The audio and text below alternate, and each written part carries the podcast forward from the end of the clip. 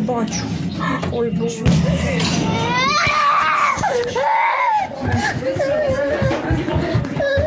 Давай, давай, Игорь, давай. Игорь, побежали, побежали. Давай, давай, давай, давай. nosotros y bombardear nuestra calle varias veces. Fue horrible. Agarraba a los niños y nos У нас escondíamos. Bombardearon nuestras calles, nuestros edificios, nuestros hogares. Una de las bombas mató a 22 personas, tres de ellas eran niños. En las afueras de Kiev, las fuerzas ucranianas continúan combatiendo con el ejército ruso. El gobierno ucraniano afirma haber detenido la ofensiva contra la ciudad. El presidente Volodymyr Zelensky Estamos a puertas de cumplir un mes de la denominada Operación Militar Especial Rusia en Ucrania. Sin embargo, las cosas no parecen ir como el presidente Putin esperaba y esta guerra se ha convertido en un momento de cambio en la geopolítica internacional que marcará la dinámica de los años venideros. Una guerra que marcará un antes y un después tanto para Europa como para la Rusia de Putin.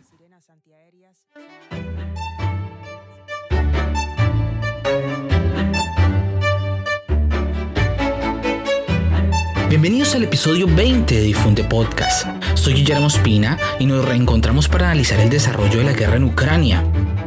En este episodio nos vamos a centrar en las narrativas ucraniana y rusa de este conflicto que buscan explicar esta guerra. Vamos a ver las tácticas que se han utilizado, las reacciones que ha provocado esta guerra alrededor del mundo y los posibles escenarios de paz o escalamiento que pueden presentarse. Así comenzamos este episodio.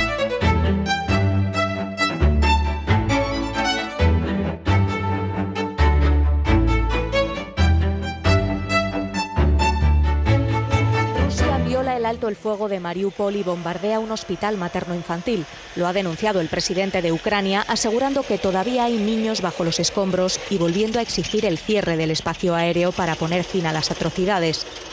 Cruz Roja dice que la ciudad, en la costa del mar de Azov, sufre un asedio apocalíptico. Mariupol era una de las seis vías de escape de civiles que se habían acordado en este Bueno, entonces para comenzar tenemos que recapitular en qué nos habíamos quedado en nuestro último episodio y lo que hemos estado viendo durante el último mes, ¿no? Entonces estamos viendo una etapa de la guerra. En este momento, lo más probable es que nos encontremos al final de la primera etapa donde esa operación que lanzaron los rusos, que iba a durar un poco de días, se ha convertido en una guerra cada vez más costosa, que los avances cada vez son más lentos, que las cosas no han salido como se esperaba. Y entonces la primera pregunta que nos tenemos que hacer es quién va ganando. Sobre el papel no puede decirse nada más que los rusos están ganando porque efectivamente han conquistado territorios, han avanzado sus tropas, han destruido objetivos militares y tienen a Ucrania bajo presión. Sin embargo, en otros terrenos que nosotros podemos analizar la guerra más allá de lo militar, pues a Rusia le ha resultado bastante costoso, ha perdido muchos equipos, ha perdido muchos hombres, pero sobre todo su imagen internacional se ha visto muy deteriorada por estos resultados. O sea que a pesar de que los conflictos, la batalla como tal, Ucrania le está perdiendo, la guerra, pues no necesariamente Rusia la va ganando. Y es que si nosotros empezamos como a desgranar esa estrategia militar, pues encontramos que esas primeras operaciones aéreas que buscaban crear una supremacía rusa en el aire y avanzar con tropas de manera mecanizada, sobre todo porque tengan en cuenta que el uso de tanques, de infantería, o sea, de los pelotones de soldados, pues sobre todo buscan controlar terreno y controlar territorio, porque usted no puede hacer una conquista solamente a través de operaciones aéreas o a través del uso de drones, pues eso no le sirven para controlar terreno. Rusia ha intentado hacer eso, pero también ha buscado hacer una operación que le diera la supremacía aérea para poder proteger a sus tropas. También ha estado tratando de controlar las fuentes de energía de Ucrania, ha tratado de destruir las comunicaciones ucranianas y nosotros vimos en estas semanas cómo fue que trataron de tomarse las plantas de energía nuclear, bueno, y lo consiguieron muchas veces, de destruir las torres de comunicaciones. Sin embargo, más allá de esos éxitos y esos avances rusos que nosotros hemos visto en estos días, el balance es muy negativo, sobre todo por los temas de la logística, militar. Eh, básicamente, nosotros hemos encontrado tanques varados a mitad del camino, faltas de GPS, la moral de los soldados está por debajo, muchas veces no saben qué están haciendo, hacia dónde se dirigen. Hemos escuchado que varios generales rusos han muerto en batalla y la estrategia en general se está viendo como cuestionada de qué es lo que están haciendo allá en Ucrania. No parece ser muy claro. Una de las cosas que y las imágenes que más ha llamado la atención y que los expertos en estrategia militar hablan es el uso de caminos principales y de convoys muy grandes de tropas rusas, sobre todo las que se dirigen hacia Kiev, pero llama la atención es que se mantienen en los caminos principales y algo que han usado los ucranianos como para confundir a los ejércitos es modificar los nombres de las calles, modificar las direcciones que han tratado de hacer que, de que se pierdan. Sobre todo esto llama la atención, es como un ejército tan grande como el ruso no está prohibiendo a sus soldados con GPS, por ejemplo, para que se puedan ubicar. Entonces lo que nosotros encontramos es como una operación que en ese inmenso número de fuerzas que intentaron mover los rusos, pues parece que no está saliendo con orden, que hay fallas logísticas, que hay fallas en las estrategias, que todavía parece ser un poco complejo de explicar las razones que han llevado a esto, si es falta de preparación, si es una mala estrategia, si es que solo creían que iban a vencer con solo entrar a Ucrania. Esto ha sido un poco donde esta primera etapa de la guerra se ha desarrollado. Bueno, por otro lado, nosotros encontramos que Rusia ha venido utilizando unas estrategias cada vez más violentas, un uso del barbarismo, donde vemos que la operación militar se está convirtiendo en una operación de castigo, de destruir realmente al pueblo ucraniano. Encontramos estrategias de tierra arrasada, de terror, donde por ejemplo se usa a los soldados chechenos y se amenaza con su supuesta crueldad y que van a intervenir en Rusia. Los movimientos y ataques a civiles que han sido una característica esencial incluso desde los primeros días de la guerra. Ya vimos cómo se empezaron a bombardear edificios de residenciales, escuelas, hospitales y esto es una estrategia de barbarismo que Rusia ya ha hecho perfectamente en otros escenarios como lo vimos en Siria, como lo vimos en algún momento en Chechenia y es esa destrucción que está dando, o sea, una guerra de castigo, pero cada vez Rusia está utilizando armas más sofisticadas que puede hablar de cómo se quiere destruir completamente a Ucrania, sobre todo porque a través de ese castigo se busca quebrantar la voluntad de resistencia que tiene. Entonces empiezan a usar armas cada vez más sofisticadas, incluso se ha amenazado con usar armas químicas, pero yo quiero llamar la atención en dos armas que me parecen muy interesantes, que es el uso de armas de vacío eh, estas armas lo que hacen es que estallan y crean una explosión en un radio mucho más grande a través del el aire que está circulando donde está el explosivo, que son armas que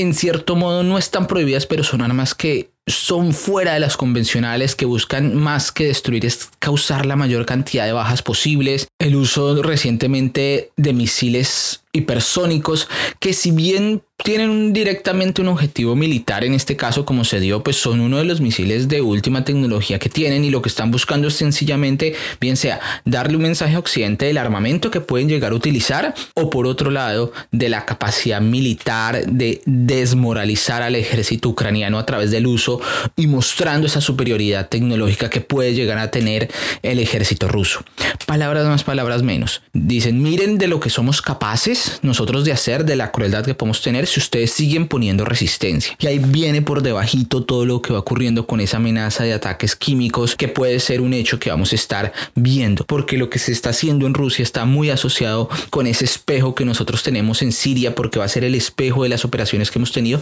donde Rusia ha sido parte importante de la recuperación del el gobierno sirio de los territorios por parte de los rebeldes. Esto nos ha dejado una situación donde la ciudad principal de Yarkov o Yarkiv, como quieran decirle,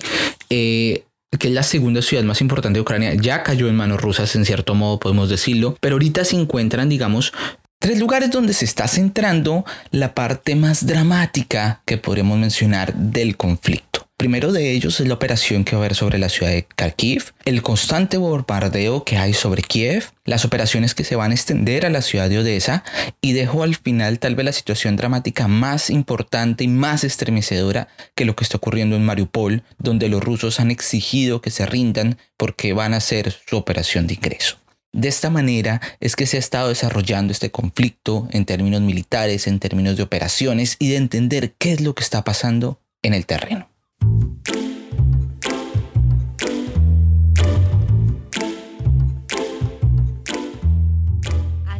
El miércoles el presidente ruso Vladimir Putin sobre la operación militar que lleva a cabo en Ucrania y defendió de nuevo la incursión. No teníamos otra opción que la legítima defensa por la seguridad de Rusia, además de llevar a cabo la operación militar especial. Sin duda, todos los objetivos propuestos se lograrán. Garantizaremos de forma fiable la seguridad de Rusia y de nuestro pueblo, y no permitiremos que Ucrania sirva de trampolín para acciones agresivas contra Rusia. Ahora me gustaría que entráramos en esas famosas etapas porque hemos escuchado mucha información sobre cuáles son las razones, si son justas, si no son justas, de por qué fuimos a la guerra y no fuimos a la guerra. Y es que el discurso ruso de cómo está presentando este conflicto, esa narrativa rusa, vamos a hablar del nazismo y de la historia de Ucrania. Y yo creo que hay dos puntos importantes de cómo ha explicado todas estas operaciones que hasta el día de hoy la sigue presentando. Incluso recientemente Vladimir Putin tuvo una reunión en un estadio ruso donde seguía repitiendo estos recursos de su intención de desnazificar Ucrania y por el otro lado hablar de ese revisionismo histórico de que Ucrania y Rusia son un solo pueblo y que en cierto modo Rusia debería dirigir los destinos de Ucrania. O sea, esa narrativa no se ha perdido ahí. Y ahí viene un poquito nosotros a cuestionar porque es que lo que ocurre en la región de Donbass, o sea, en el oriente de Ucrania, donde encontramos las ciudades y las repúblicas independientes de Lugansk y Donetsk, pues hay un número por ahí que vive dando vueltas en la propaganda rusa que es de 13 mil muertos y de que hay una campaña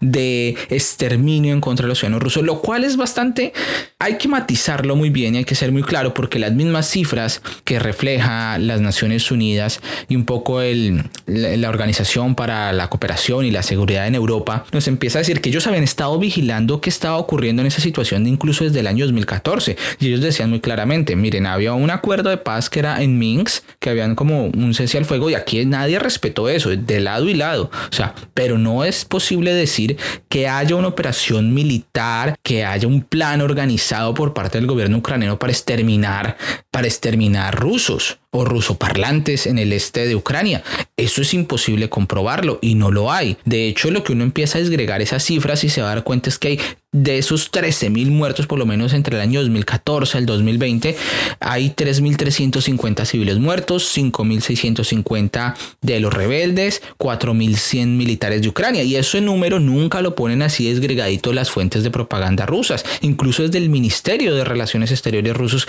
que hablaba que habían más de 13.000 muertos y que todos eran rusoparlantes. Eso ha sido parte un poco de cómo ese discurso se ha venido posicionando del tema del nazismo y que incluso se ha extendido a otras esferas a otros países y regiones del mundo. Y esto es importante empezar a entenderlo y a darlo. Valga decir, esto no quiere decir que no hayan grupos nazistas o nacionalistas en Ucrania, porque es que hay algo interesante aquí en la historia de Ucrania y es que el nacionalismo ucraniano y el nazismo estuvieron por varios periodos de la historia, digamos, pegaditos, conjunticos, porque en cierto modo había una relación de conveniencia. Y eso explica un poco lo que es este famoso batallón nazi o de símbolos nazi que está por ahí, que es el llamado batallón Azov, que incluso ha estado varios golpes militares en contra de los generales rusos eh, que mezcla el nacionalismo con símbolos nazis. ¿Sí? Y entonces aquí nos tenemos que devolver un poquito en la historia, incluso antes del conflicto en el año 2014, cuando ocurrieron todas las revoluciones, porque para Vladimir Putin dices que en el año 2014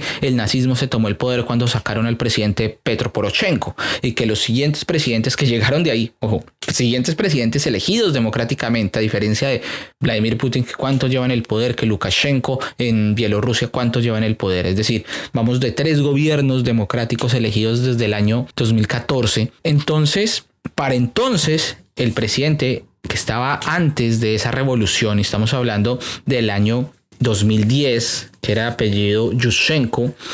eh, este señor que era muy pro, llamémosle, muy pro oriente, pro occidente, pro europeísta, pues se le ocurrió también entre las brillantes ideas que tienen los políticos, pues rendirle homenaje a dos personajes muy cuestionados de la historia de Ucrania, que los exaltó como héroes de la patria, pero que también fueron en su momento eh, muy aliados del nazismo y que hicieron parte, en cierto modo, fueron colaboradores del nazismo. Y estamos hablando de Stepan Bandera y de Roman Chujevich. Estos dos personajes, pues incluso se les rindieron ciertos homenajes que después se le quitaron, pues decir, o sea, no, ¿cómo vamos a, a darle un homenaje a estos colaboradores de los nazis? Pero en algún momento se les, se les hicieron algunos honores durante, estoy hablando 2010, o sea, antes de todas estas revoluciones, porque es que estos dos señores digamos, hablaron de esas fuerzas nacionalistas de resistencia en el marco de la Segunda Guerra Mundial y de hecho lucharon por crear una Ucrania independiente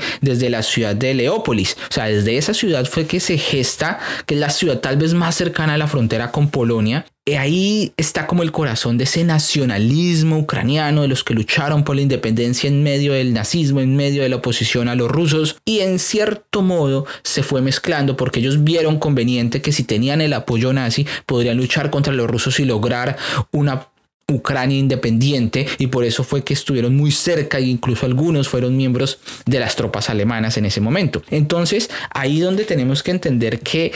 hay una mezcla muy curiosa entre ese nacionalismo y el nazismo en Ucrania. Pero valga la pena decirlo, esto es un número muy reducido, que incluso pueden mencionarse casos puntuales, que no podemos decir que el nacionalismo ucraniano sea nazi. Eso no se puede decir y quiero ser muy claro con eso, que son cosas totalmente separadas, pero que sí hay una pequeña relación entre los que hoy están defendiendo eso entre esos movimientos de derecha y movimientos ultranacionalistas y que muy seguramente pues por el mismo contexto de la guerra van a estar inspirados porque la misma guerra inspira esos movimientos nacionalistas pues van a ser parte importante de todo lo que está ocurriendo en este conflicto. Y quiero que tengamos un poco claro y de entender cómo es este fenómeno del nazismo que no es solo ucraniano. Nosotros vimos manifestaciones nazistas en Alemania vimos manifestaciones neonazis y antisemitas en Francia incluso con un candidato presidencial que tiene ciertas tendencias hacia ese lado. Vimos movimientos neonazis en los Estados Unidos en la toma del Capitolio del 6 de enero. Entonces el neonazismo es un fenómeno que se está manteniendo en nuestras sociedades, que ha ganado otra vez nuevamente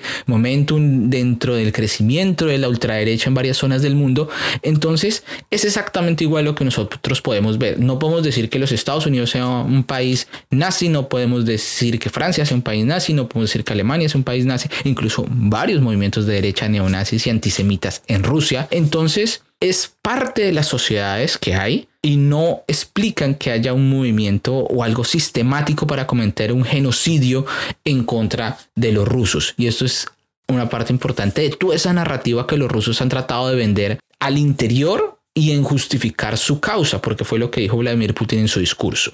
El segundo aspecto que ha hecho Vladimir Putin es lo que yo les decía anteriormente, el revisionismo histórico, pero esto tiene un objetivo muy claro y es negar la historia y la soberanía ucraniana. Y en esto ha hecho unas lecturas que explican también las operaciones militares y vamos a hablar de dos lugares que fueron parte del imperio ruso por allá en la época del siglo XVIII de Catalina la Grande, que vamos a llamar las regiones de Novorosilla y Malorosilla, ¿sí? Nueva Rusia y Pequeña Rusia, que más o menos traducen los términos. Y es que estos dos términos se han venido como posicionando en el discurso de Vladimir Putin desde que empezó su invasión a Ucrania. Por ejemplo, Vladimir Putin ya empezó a mencionar la zona de Novorosilla por allá en el año 2014, cuando empezaba a darle ciertos apoyos a los separatistas, entonces es que Vladimir Putin se dirigía a los pueblos de Novorosilla para que en cierto modo eh, reclamaran su independencia. Él escribió el año pasado un, ensayo que está publicado en la página del gobierno ruso, donde él dice que Rusia y Ucrania son un mismo pueblo y en cierto modo lo que hace es justificar de que Novorosilla y Malorosilla son regiones eh, del pueblo ruso y de ahí por cosas de la vida salieron los ucranianos en toda una reescritura de lo que es la historia ucraniana, pero en cierto modo para justificar porque Rusia puede dominar o puede decidir sobre los destinos de Ucrania. Y este mismo discurso pues estuvo reflejado, por ejemplo, en los rebeldes que están en la zona del Donbass, donde ellos incluso proclamaron una república, ¿sí? Eh, por allá se escuchó hacia el año 2017, mitad, eh, que ellos creían que Rusia debería tomar control de Crimea y que en los demás territorios de lo que hoy llamamos Ucrania debería crearse una república llamada no, Malo Rosilla y esto, y esto fueron parte de las declaraciones del líder independentista Alexander Zakarchenkos. Entonces, este personaje lo que hizo fue presentar un nuevo revisionismo histórico, de volver al tiempo imperial, de volver a los zona al, tiempo de los zares, a esa Rusia zarista y es, esa, y es esa nostalgia un poco lo que va a estar siempre caracterizando este conflicto. Como datos interesantes, esos elementos de Novo Rosilla y de Malo Rosilla están ahí presentes para que ustedes se ubiquen geográficamente, digamos, ciudades como Mariupol, Odessa, Yarkiv, ¿sí? Eran ciudades que estaban dentro de lo que ese territorio se conocía como Novorosilla, mientras que la parte un poco más arriba de Ucrania sería Kiev, era lo que se llamaba Malorosilla. Y esto un poco nos dice cuáles pueden ser los planes que pueda llegar a tener Rusia siguiendo ese, siguiendo ese revisionismo histórico, ¿sí? De cómo quiere volver a recrear esa Rusia que estaba en la época zarista. Bajo estas dos narrativas, bajo estos dos discursos que inspiran una vuelta al pasado, que inspiran la gran meta rusa de luchar contra el nazismo, porque fue parte de ese discurso nacional que los unió en aquel momento de la Segunda Guerra Mundial, bajo estas dos narrativas es que Rusia siente que está librando, o Vladimir Putin está vendiendo, que se está librando una lucha nacional, que es una lucha importante, que es una lucha de los rusos y una lucha de la liberación para un pueblo que casi que son hermanos y que ustedes van a ver lo sorpresivo es que tanto ucranianos y rusos pueden decir que son primos, que son familiares, y ha resultado una forma de vender la lucha en el exterior, en otras zonas de ruso parlantes, pero asimismo dentro de la misma territorio ruso.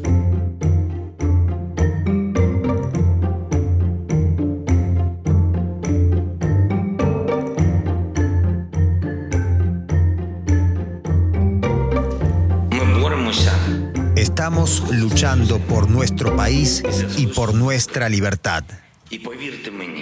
Esto a pesar de que todas las grandes ciudades de Ucrania están bloqueadas. Nadie nos va a arrebatar nuestra libertad. A partir de hoy, todas las plazas de Ucrania, sea cual sea su nombre, se van a llamar Plaza de la Libertad en cada ciudad de nuestro país.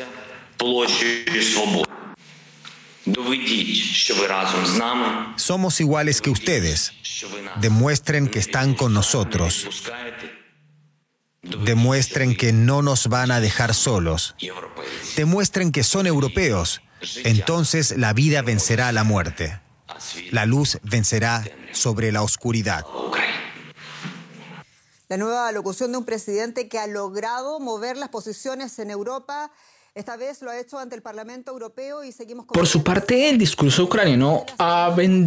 presentado este conflicto. Yo creo que la mejor teoría que lo puede hacer es la teoría de la paz democrática. La teoría de la paz democrática nos dice muy sencillo, las democracias son pacíficas, los autoritarismos son violentos. Y entonces, si en el mundo hubieran más democracias, pues no habría conflictos porque es que las democracias no se hacen guerras entre sí. Las guerras son resultado de modelos autoritarios que quieren desestabilizar ese orden democrático y que se enfrentan con las democracias. Digamos, sobre esa teoría, el discurso del presidente Vladimir Zelensky, pues has tratado de posicionar de que lo que estamos viviendo en este momento, más que un ataque contra Ucrania, es un ataque contra la democracia, que el autoritarismo que Vladimir Putin ha apoyado durante muchos años alrededor del el mundo, eh, apoyando dictadores, ofreciéndoles armas, ofreciéndoles sus servicios, ofreciéndole incluso su apoyo económico, ¿sí? como podríamos mencionar rápidamente el caso de Venezuela, esencialmente lo que estamos viendo es un enfrentamiento entre el autoritarismo y la democracia, pero que además es un ataque contra Europa, contra los derechos humanos y contra la paz internacional, porque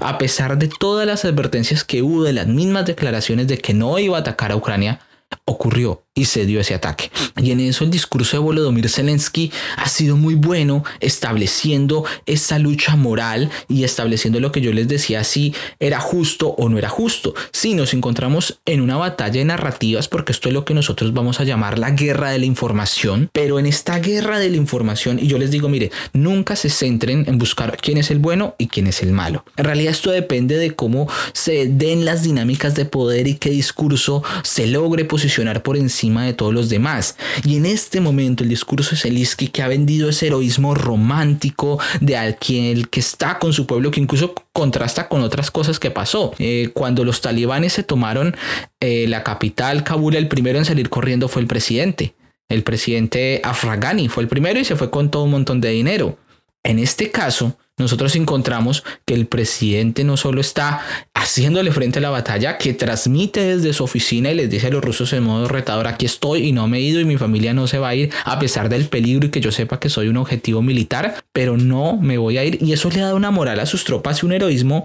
romántico que es importante porque entre la guerra, digamos, la moral eh, juega, juega de una forma muy importante y ha llegado incluso y nosotros lo estábamos escuchando a ese discurso de sentirse como ese gran líder, como Winston Churchill enfrente del Parlamento británico y lo ha citado incluso y ha mostrado su valor. Y eso nos habla un poco de cómo esta guerra se está convirtiendo como en un gran proyecto de cohesión para esa Europa occidental que les está recordando esas memorias de la guerra mundial. Como yo les digo, aquí estamos saltando en un momento de la historia que parece ser muy clave después de venir de toda la pandemia, donde incluso se están esa, esos sueños imperialistas, eh, memorias de la Segunda Guerra Mundial, memorias del fin de la Unión Soviética, todo eso se está mezclando y está viniendo a explicar un poco este conflicto y esto nos va a parecer supremamente, digamos, interesante para comprender lo, lo difícil y cómo se mezclan unas cosas y otras.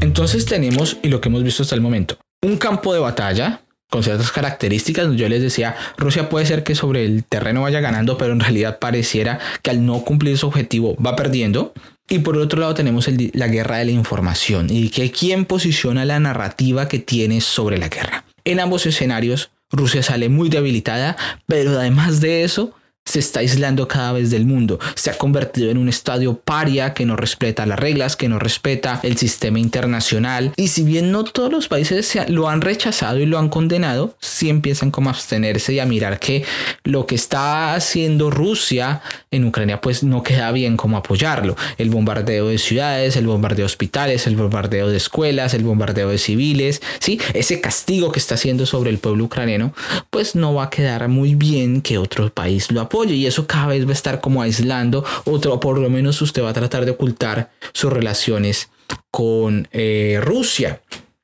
La pregunta que nos quedaría a nosotros muy interesante es ¿y qué está pasando en estos momentos dentro de Rusia?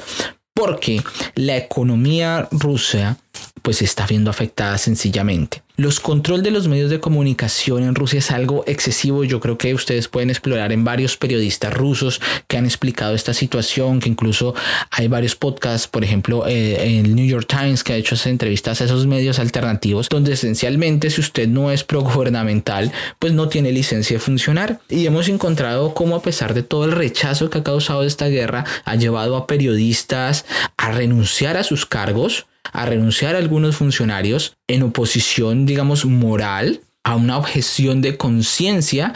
eh, contra lo que está ocurriendo en Ucrania, porque eso es un tema del que no se está hablando en Rusia. Pero por supuesto, usted empieza a darse cuenta que McDonald's se va, que las ventas van a empezar a cambiar, que ya tiene unas restricciones a la hora de sacar dinero, que ya no se puede comunicar, que los vuelos se han cancelado a Europa, pues usted empieza, por supuesto, la gente a cuestionar qué es lo que está pasando. ¿Sí? A esa narrativa de a poco parece estar desboronándose y esas medidas económicas que yo creo que es algo muy importante, digamos, de lo que ocurrió, porque fue un momento clave donde el mundo ha tomado una sola postura para aislar totalmente la economía rusa y eso es algo que posiblemente no va a hacer que se recupere de la noche a la mañana si Rusia encuentre o logre dar un acuerdo de paz. Es decir, Rusia efectivamente con el mundo occidental ha roto relaciones comerciales de la manera más severamente posible y volver a integrarse entre ellas no va a ser tan fácil y eso va a afectar mucho a largo plazo a Rusia a pesar de que se ya había preparado el nivel de sanciones que se están dando son sin antecedentes y tal vez vuelvo y repito, un economista puede explicar mucho mejor esto, pero son medidas que hasta el momento no habíamos visto y que muy seguramente los efectos van a ser supremamente grandes. Por otro lado, llama la atención lo que vamos a llamar la cultura de la cancelación rusa, es decir, cómo se ha empezado a dar ese rechazo a todo lo que tenga que ver con Rusia como una forma de castigar al gobierno de Vladimir Putin. Y yo lo llamo cultura de la cancelación porque eso fue algo que nosotros vimos por allá en el año 2020, 2021, con todo lo que fue el movimiento de Black Lives Matter, donde efectivamente las posiciones racistas de algunos actores pues llevaba a la destrucción de estatuas o a decir que no voy a escuchar más a este artista porque tenía posiciones racistas, toda esa cultura de la cancelación que se había creado en aquel entonces la estamos viendo ahora. Entonces ahora, en rechazo a esa guerra, estamos cancelando todo lo que tenga que ver con Rusia. Y eso es parte del discurso moral que está dándose desde Occidente. Como les digo, aquí se están mezclando muchas cosas de los momentos históricos que hemos estado viviendo y efectivamente lo que ahora encontramos es un rechazo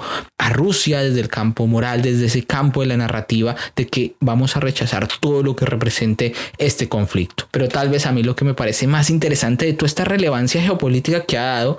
es la postura Alemania y el reforzamiento de la OTAN. Digamos, a pesar de todo lo que vino a hacer Rusia con esta guerra, no está consiguiendo nada de lo que quiso, que le está costando la imagen de Rusia en el mundo, es decir, esa cultura de la cancelación, la imagen de Rusia en el mundo, le está costando el control que tenía en su interior, pero también un gran socio y un país que era como Alemania, que trataba como de llevarse bien ahí con Rusia y con Europa, pues ha decidido tomar partido y decir, miren, primero le vamos a nuevamente a meter mucho, mucha plata, que era algo que Trump se había quejado, al presupuesto de defensa. Y Alemania va a invertirle muy grande el presupuesto de defensa y no solo Alemania, todos los países europeos van a empezar a reconstruir sus sistemas de defensa porque no saben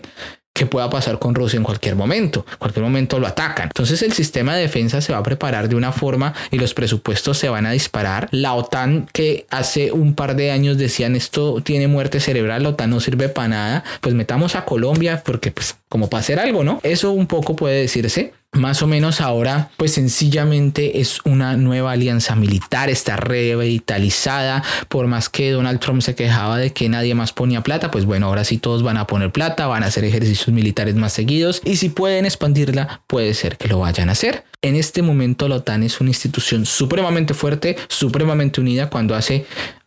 antes de este conflicto, pues sencillamente todo el mundo estaba diciendo es cuando la acabamos. ¿Sí? Entonces esos dos cambios parecen ser muy importantes y que nos dicen que lo que ocurrió en Ucrania ya nos va a dar un antes y un después. Que Rusia se ha convertido en un estado paria, casi muy cercanito a Irán, muy cercanito a lo que es Corea del Norte, aislado completamente del mundo. Obviamente es Rusia y tiene un arma capacidad nuclear, entonces no es tan fácil que lo podamos echar de ladito y hacerle el feo. Es un país grande, es un país que tiene cierta capacidad, pero digamos esa integración con Occidente va a empezar a limitar mucho a los rusos y no sabemos hacia dónde va a estar, porque si bien China puede ayudarle, pues China tampoco quiere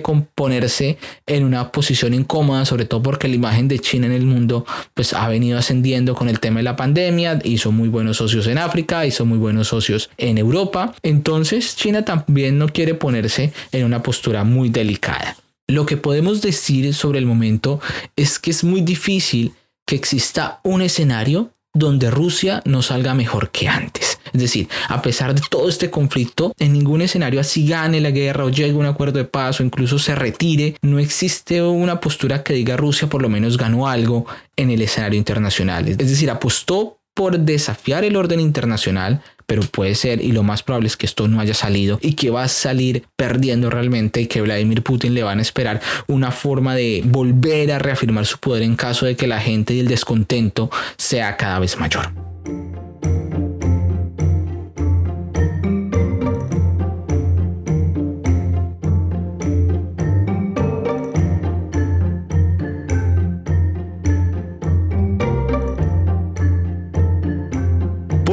Gustaría que habláramos de esos posibles escenarios que se pueden dar después de esta primera etapa de la guerra que yo les he mencionado y que tenemos y estamos viendo rápidamente en este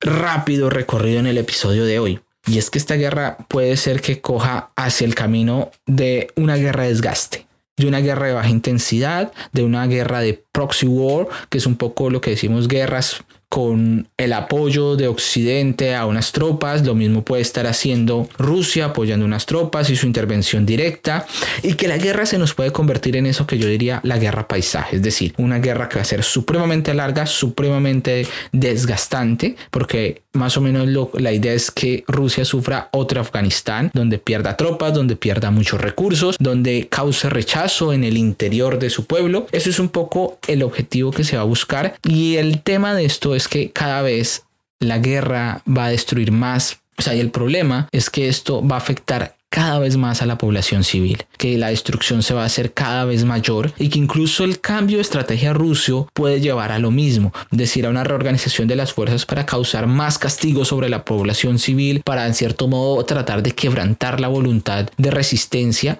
pero lo más probable es que esta guerra vaya a tomar un camino donde ninguna de las dos fuerzas puedan avanzar más de lo que ya le hicieron, si bien van a haber combatientes extranjeros y están llegando lo que se llama la legión extranjera del lado ucranianos, con muchos norteamericanos, con muchos ingleses sobre todo entre los primeros que fueron voluntarios a defender la lucha ucraniana, sobre todo por un sentimiento ruso, anticomunista, que todavía sigue como hiperviviendo, más o menos, pero también por el otro lado los los sirios que están siendo reclutados por parte de las compañías de seguridad rusa y que están empezando a llevarlos por allá a Ucrania, entonces ya se está empezando a dar cierta presencia. recordemos que también se dijo que Turquía utilizó eh, miembros de, digamos, de las tropas que tenía en Siria, eh, se llevó a gente a Siria a participar en el conflicto de Nagorno-Karabaj a favor de, de Azerbaiyán. Entonces esa nueva misma experiencia de la guerra siria, como yo les digo, puede ser el espejo que nosotros tendremos que estar mirando para ver hasta hasta dónde puede llevar ese conflicto y como ustedes lo pueden ver, pues que Ucrania se convierta en una nueva Siria, pues es un escenario bastante, bastante eh, probable en esta forma del que el conflicto siga y se avance y se convierta en una guerra de baja intensidad, en una guerra de desgaste, donde la estrategia esté muy, muy centrada en castigar a la población civil. Y esto sí puede ser un poco lo más preocupante porque esa misma estrategia Rusia aplicó en Grozny, en Chechenia, esa misma estrategia la estuvo aplicando en Siria apoyando a las tropas de Al-Assad. Por supuesto, en un segundo escenario que puede darse es que este conflicto se desborde. Estuvimos a nada de que este conflicto se saliera de contexto cuando bombardearon unas bases militares muy cerquita de la frontera con Polonia y esto pudo haber hecho por supuesto que la OTAN interviniera. Por otro lado tenemos lo que puede ser la participación de Bielorrusia que se convierte en un actor que ha venido ahí tímidamente prestando su territorio, que ha empezado como a hacer escaramuzas. Este puede ser un nuevo actor que pueda tratar de desequilibrar este estado de equilibrio de fuerzas por decirlo así, de esta situación que no avanza ni por un lado ni para el otro. Entonces puede ser un actor que llegue a desbordar ese conflicto y algo que en cierto modo empieza a preocupar es que pueda ocurrir con Moldavia, porque como yo les decía, este territorio de Nova Rosilla se extendía desde Rusia, desde lo que era la península de Crimea, se extendía por toda la costa, pues, digamos, por toda la salida al Mar Negro de Ucrania y va a llegar a Moldavia y allá en Moldavia hay otra población ruso parlante que se llama Transnistria que también se ha tratado de, se ha declarado independiente que se ha declarado un autogobierno que son rusoparlantes y que dentro de los mapas que nosotros veamos del siglo XVIII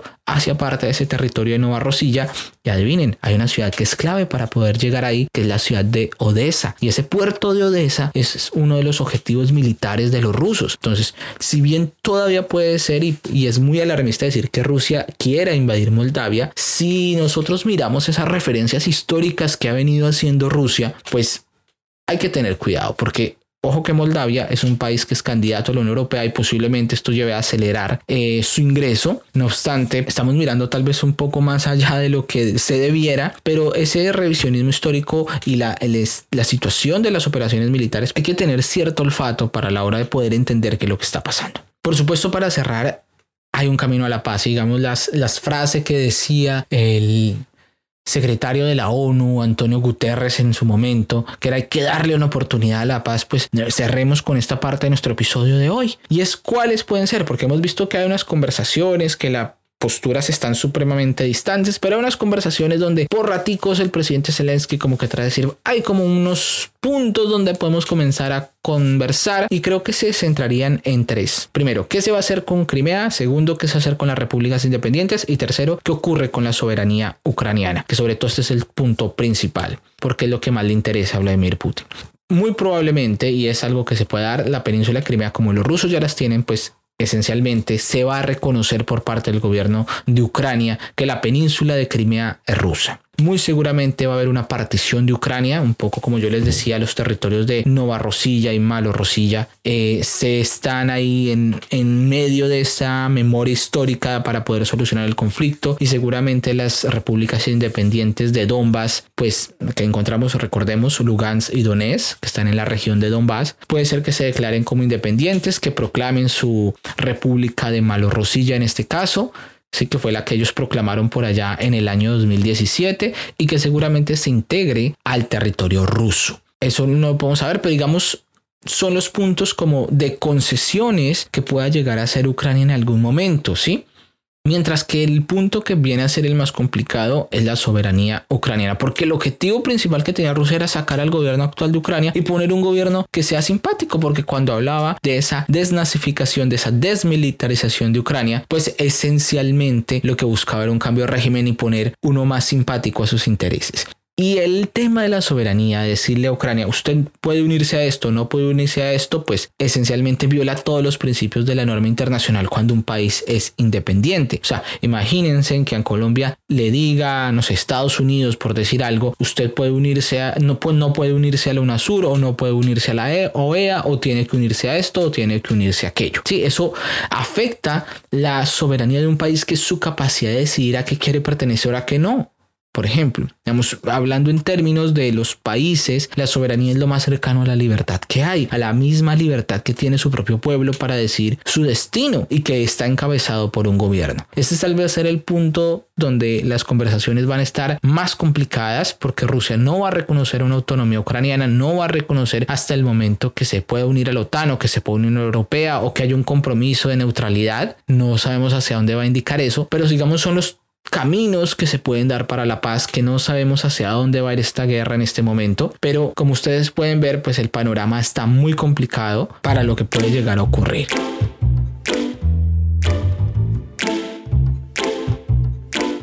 Antes de finalizar este episodio, quiero contarles a los oyentes que nos escuchan en Spotify que gracias a las nuevas opciones que tiene la aplicación pueden interactuar con Difunde Podcast. Pueden hacerlo en las encuestas y en la sección de preguntas. Pueden dejar sus comentarios, pueden proponer temas y claro, por supuesto, calificar el podcast para así poder llegar a muchas más personas.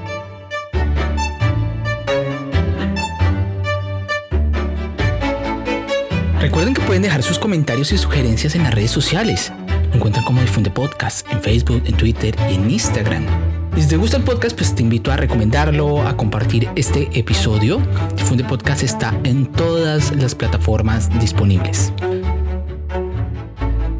Esto ha sido todo por hoy. Les hablo Guillermo Espina y recuerda que si te gusta,